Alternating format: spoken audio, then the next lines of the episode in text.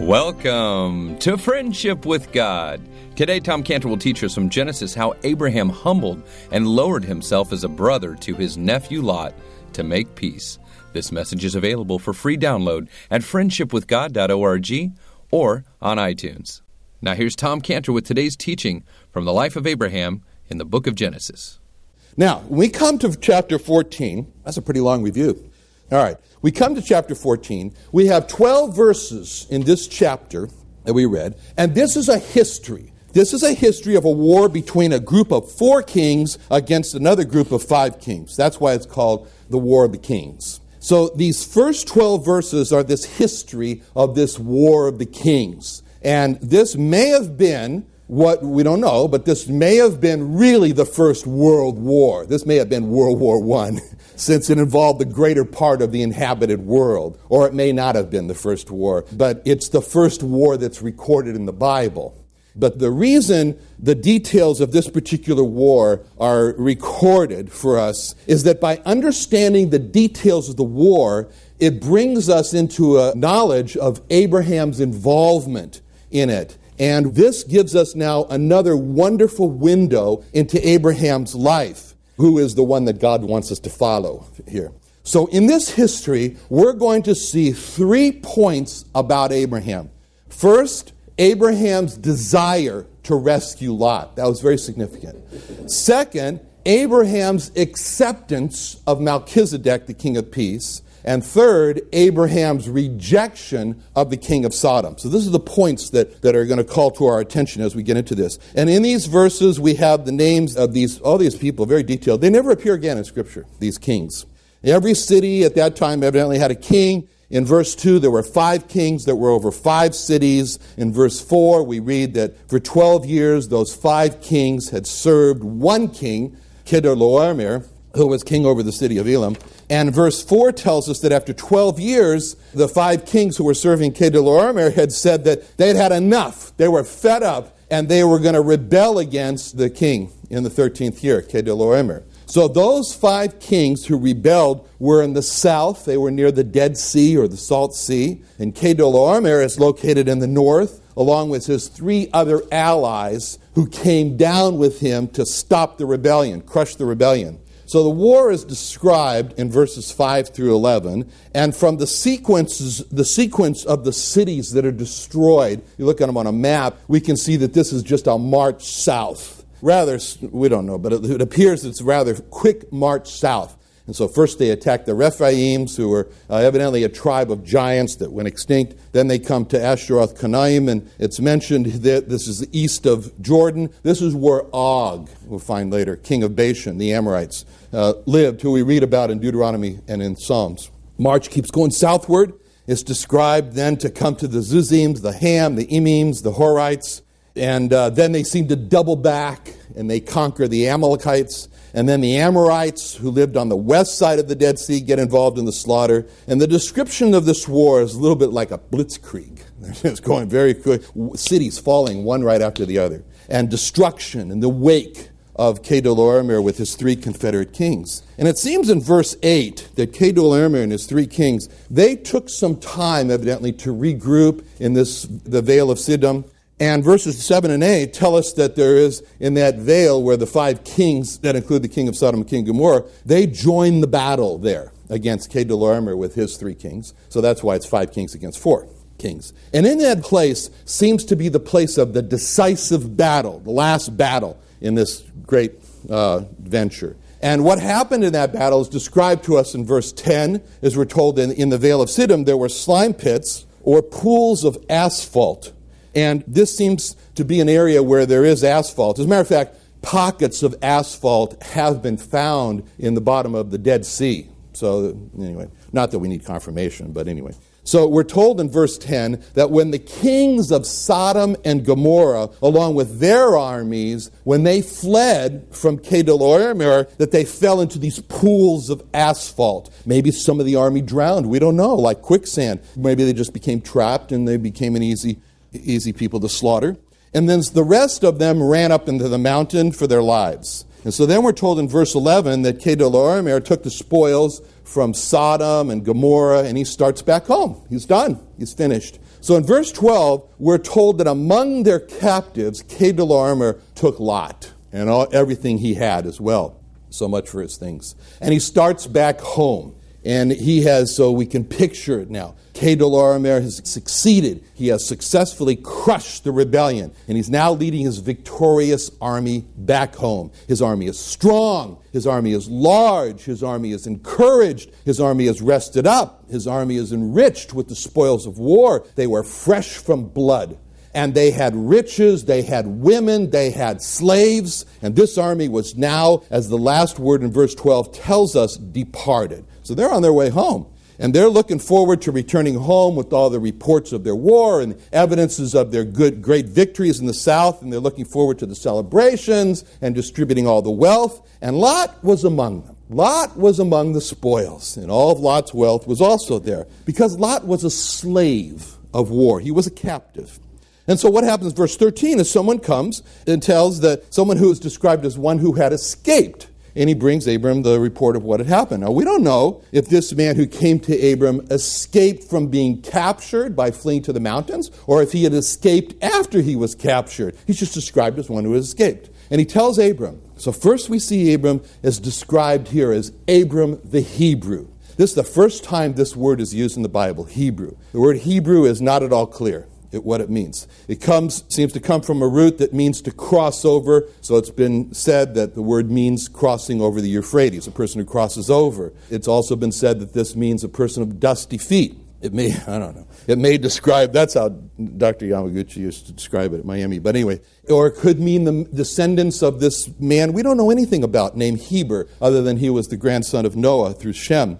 But the name Hebrew seems to have something to do with uh, not Hebrew National hot dogs, but which Costco got rid of. It was a great shame. It doesn't matter. But it seems to have something to do with the meaning of a person who was from another place. From another place. Now, we read there that there was this lone Amorite uh, there in this area who was confederate with Abraham. And that there's no indication at all that that confederacy meant anything because when Abraham goes after uh, to recover Lot, there's no indication that this Amorite is anywhere to be found. So he's not, doesn't seem to be a part of Abraham's military uh, overture to save Lot.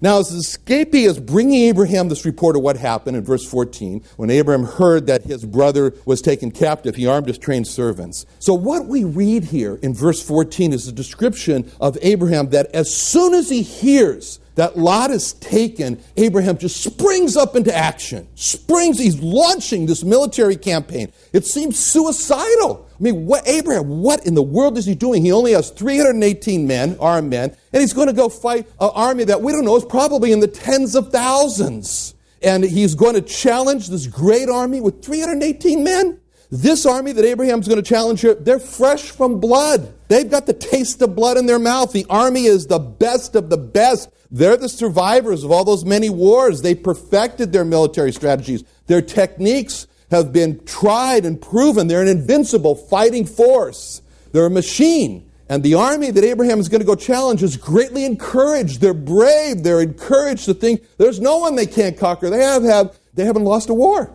And so this is the Goliath army that Abraham is going to go challenge. And as for Abraham, he's only got 318 men who had no experience in war. This is the only war that we read about that Abraham was ever involved in. And we have to think of what it meant in verse 14 when it says that Abraham's servants were trained. I don't know what they were trained in. Maybe they'd never seen battle before where they trained in military operations. So with all this against Abraham, it looks to everyone that Abraham and his men are going to be slaughtered by the army of Chedorlaomer. Why was Abraham willing to risk his life and the lives of his men? Was Abraham risking his life to save his wife Sarah? No. She had not been taken. Abraham had no reason to risk his life for safe Sarah. As Sarah was not taken captive, was Abraham being threatened by this great army of Chedorlaomer and he had to fight to defend his house? No. That army was finished. They were going home.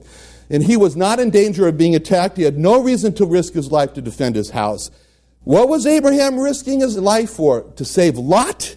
Lot, who had the quarrel with him? Lot, who took advantage of Abraham and took all the best grazing land and left Abraham with nothing? Lot, who pushed Abraham away and separated himself from Abraham and separated himself from Abraham's purity of his life and chose to live among the Sodomites? Abraham should walk into what looks like sudden death with just 318 men against tens of thousands to save Lot? That's what we read in verse 14. As soon as Abraham hears the news, just like that, not even a thought, he says, Let's go, let's go. What fearlessness, what bravery, what courage. Is this fearless, brave, courageous Abraham the same one we read about turned back in Genesis 12, 11 to 13. It came to pass, is near to enter into Egypt, that he said unto Sarai his wife, Behold, now I know that thou art a fair woman to look upon. Therefore it shall come to pass when the Egyptians see thee, they'll say, This is his wife. They'll kill me, save thee alive. Say, I pray thee, thou art my sister. May be well with me for thy sake. My soul shall live because of thee. That Abraham, is that the one we're talking about? In chapter 12, so afraid of his own shadow? Egypt! We're, gonna we're forced to go into Egypt. Chapter 12, he's in a panic attack. He can't breathe. He's imagining the Egyptians are going to kill me to get my beautiful wife. In chapter 12, he's hiding behind his wife's skirt as a scared little boy. He's saying, Sarah, lie for me, lie for me. You tell him you're just my sister. Don't tell him you're my wife. Leave me, let him leave me alone. If you don't do this, they'll kill me. It's better for you to become immorally defiled by that filthy lecher, Pharaoh, as long as my life is not at risk. I'm afraid to die. Sarah, give yourself up to adultery and defilement. Become the wife of Pharaoh to save me alive. I don't want to die, Sarah. Save me, Sarah. Abraham first, Sarah last. You know, if you love me, Sarah, do it for me. I'm afraid to die. Save me, Sarah. It's hard for us to read all these cowardly words of Abraham, afraid to die, begging his wife with words like, That it may be well with me, that my soul shall live because of thee. In chapter 12, we saw an Abraham that was not right. In chapter 12, we saw a fearful, cowardly Abraham not willing to risk his life to save his own wife, Sarah, from being taken captive. Is this the same Abraham? In chapter 14, 14, where we read, he hears this and, and he arms his trained servants. What happened?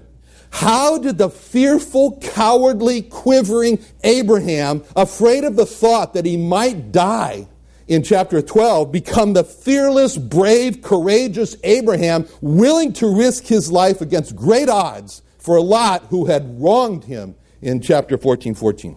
I mean 13 13. All right, so how did the fearful, cowardly Abraham become this fearless, brave Abraham? One word repentance. Repentance. How did this change take place in Abraham? There's just one thing that stands between chapter 12 and chapter 14 an altar.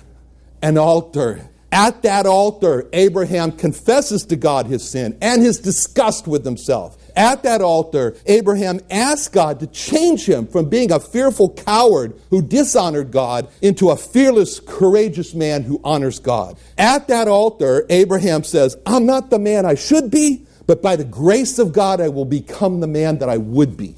At that altar, he says, in essence, the words of Philippians 4.13, I can do all things through Christ who strengthens me. Abraham says, I am myself, I'm a coward. I can't do brave things, but I can do brave things. I can do courageous things. I can do right things. I can do all things through Christ who strengthens me. And God says, Yes, you can, Abraham, because as you yield yourself to me, then what will happen is described in Philippians 2:13. God that will work in you both to will and to do of his good pleasure. I'll work in you, Abraham. Through your repentance and your yielding to me, I'll change what you will. I'll change what you do. So it'll please me. So in chapter 12, we saw that Abraham was not thinking right. It was not right for him to be full of fear. We saw that Abraham that was not talking right. He was not saying right things to Sarah. We saw an Abraham that was not doing right by not protecting his wife and claiming she was just his sister, not his wife. In chapter 14, we see a converted Abraham, a transformed Abraham, an Abraham who's now thinking right, no fear if God's with him. He's now talking right. He's saying that Lot is my brother, calling his Lot his brother. He's pulling Lot close into him. We see an Abraham who's doing right. He's training his armed servants to pursue the captors, deliver Lot. What we see here in Abraham he was not right in chapter 12, and now he's right in chapter 14. And so, what has God given to us to do that for us, to change us? 2 Timothy 3 16 through 17. All scripture is given by inspiration of God. It's profitable for doctrine, for reproof, for correction, for instruction in righteousness. God has given us the Bible for doctrine, to show us what is right, for reproof, to show us where we are not right, for correction to show us how we can get right, for instruction to show us how we can stay right. So we can stop being the Abraham of chapter 12 and become the Abraham of chapter 14. So in verse 14, we see this act of supreme bravery that Abraham had this wonderful opportunity to not hide, and he did it. And that closed the chapter on 12. And there's another thing that, of his act of repentance. Whereas Lot had pushed himself away, Abraham pulls him in and calls him brother. And the quarrel is past. It's a thing of the past for Abraham. It's forgotten. It's forgiven. It's never going to be brought up again. It's the we be brethren man now. And so, what Abraham has done is he has now become the essence of Proverbs 17 17. A friend loveth at all times, and a brother is born for adversity. Abraham said, I'm a friend of Lot's, and I will love him all, at all times. Even in the time of the hottest argument and fight, I will love him. And Abraham says, I will view myself as Lot's brother. When adversity comes, when the adversity of being taken captive comes, Abraham said, I was born for that. I was born for that adversity. Nothing's going to stop me. And so Lot's going to see what a real brother now looks like. And Lot's going to see Abraham, who's either going to deliver him or die trying to deliver him. That's a picture of the Lord Jesus Christ.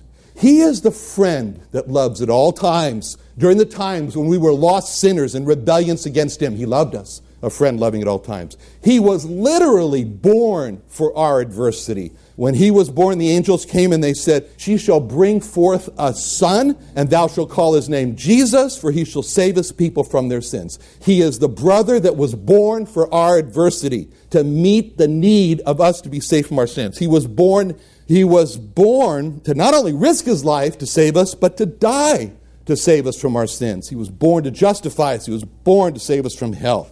Just 318 men.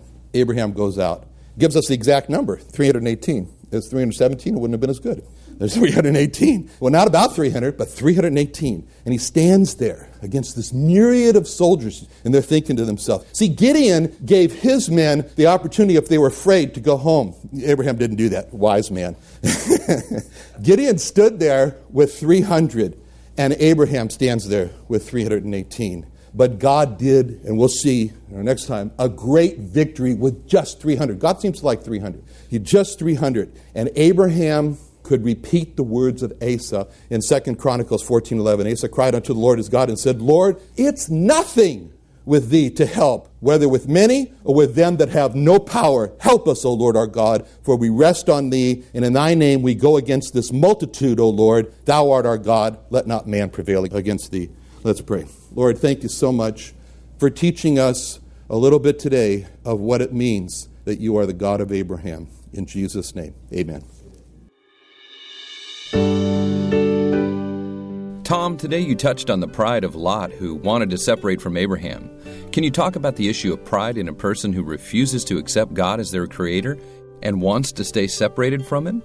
You know, there's a great verse that tells us the problem with pride in 1 Peter 5 5. It's a verse in which Peter is saying to the younger people that they should submit themselves to the older people. This is really hard to submit yourselves to another person because it cuts right across pride. And Peter says, Likewise, ye younger, submit yourselves unto the elder. And then Peter goes on to say, Yea, all of you be subject. In other words, submit yourself, bow your will, give in. He says, All of you be subject one to another. And then he says, Be clothed with humility. I mean, these are rough words. This is like, don't just do it because you got to do it. Put on the clothes of humility so that you see yourself in the mirror as a humble person. Other people see you as a humble person. And Peter said, that's how you should be clothed. That's how you should look. So, Peter, we would say, Peter, why should I do this? Cuts across my grain. This is not what I normally want to do. Why should I humble myself? And Peter gives this great explanation. Very simple. He put it like this For God resisteth the proud and giveth grace to the humble. He says, You know why you should do this? Let me tell you why. because it's a matter of God, it's an issue with God. He said, if you clothe yourself with pride, you know what God's going to do? He's going to stick his hand out in your chest. You may want to come to God, and God's saying, when you're clothed in pride, you are not going anywhere with me. Certainly not in the area of friendship. No friendship with God if you're proud. If you're proud, forget about it. You're not getting anywhere with God. You're not going to have friendship with God. As a matter of fact, God says, I will resist you. I will push you back. But to the contrary, Peter says, God giveth grace to the humble. In other words, if you're humble, you're clothed in humility, God says there's going to be no hand in your chest.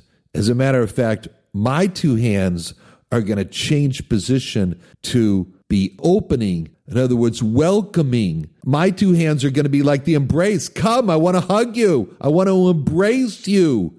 If you're clothed in humility, it's all got to do with what you're wearing, what your clothes are, Peter says. If you're clothed in humility, oh, you got God's invitation, His welcome, His help, His grace. What's grace? Grace is unmerited favor. Getting what I don't deserve is grace. He said, You're going to get all of that because I love humility. It says about Moses, our leader, the leader of the Jewish people is Moses. And what it says about Moses is that he was the meekest man in all the earth. What it says about our God, the God of Israel, the God of the Jewish people, the Lord Jesus Christ, he said about himself, I am meek and lowly in heart. Humility. It's all about humility. And so to be humble is to be on God's team. It's to be on God's side. It's to have, God says, I, can't give you enough grace if you're humble. Pride, it's to be on the other side. There's no friendship with God, with the proud. There's friendship with God, with the humble. And then he said, by the Jewish prophet Isaiah, in Isaiah chapter 57 15, I want you to listen to what he says. For thus saith the high and lofty one that inhabiteth eternity. This is God speaking. He is describing himself as the high and the lofty one that inhabiteth eternity, whose name is holy. This is the this is the God of the Jewish people, the God of the universe, the only Lord God that exists. And he describes himself high, lofty, inhabits eternity. His name is holy. He says, I dwell in the high and the holy place. Oh, now listen to who he's living with. He says, I dwell with him also that is of a contrite and a humble spirit, to revive the spirit of the humble and to revive the heart of the contrite ones. You know what that says? That says, God is saying, as great as I am, as high as I am, as holy as I am, I love to be with the person who thinks nothing of himself, who thinks of himself contritely, whose humble spirit, who actually comes to me and thinks of himself as a person that is crushed, as a person that has nothing, as a person who is greatly needy. And God says, You know what I love to do with this person? I love to revive him. I love to give him the life. I love to resuscitate him. And he says, This is what I love to do to revive the spirit of the humble and to revive the heart of the contrite ones. If for no other reason, this verse in Isaiah 57 15 tells us, Let me fit you with a new coat, a coat of humility. Please wear it. Why? Because God says, You wear that coat, you wear those clothes, I'm for you. You're my friend. You're my heart. What am I going to do for you? Revive you. Revive you. Make you live. How long? Live forever. Live eternally. Live in my house. without days, without for without without an end forever. That alone tells us why it's so important to accept a creator, which is a humble thing to do. To come to him and to say, The Lord Jesus Christ is the creator, he's my God, and I humbly accept that. Thank you for joining Tom Cantor and the Friendship with God radio program today. We'd like to encourage you to make a contribution and donation to continue this program on this station, as well as supporting Israel Restoration Ministries and the Jewish Evangelism Outreach. If you'd like to donate, go to friendshipwithgod.org. That's friendshipwithgod.org to donate online, or call us at 1 800 247 3051. 1 800 247 3051. That's 1 800 247 3051, or go to friendshipwithgod.org to donate online. Thanks for listening and join us again tomorrow at this same time.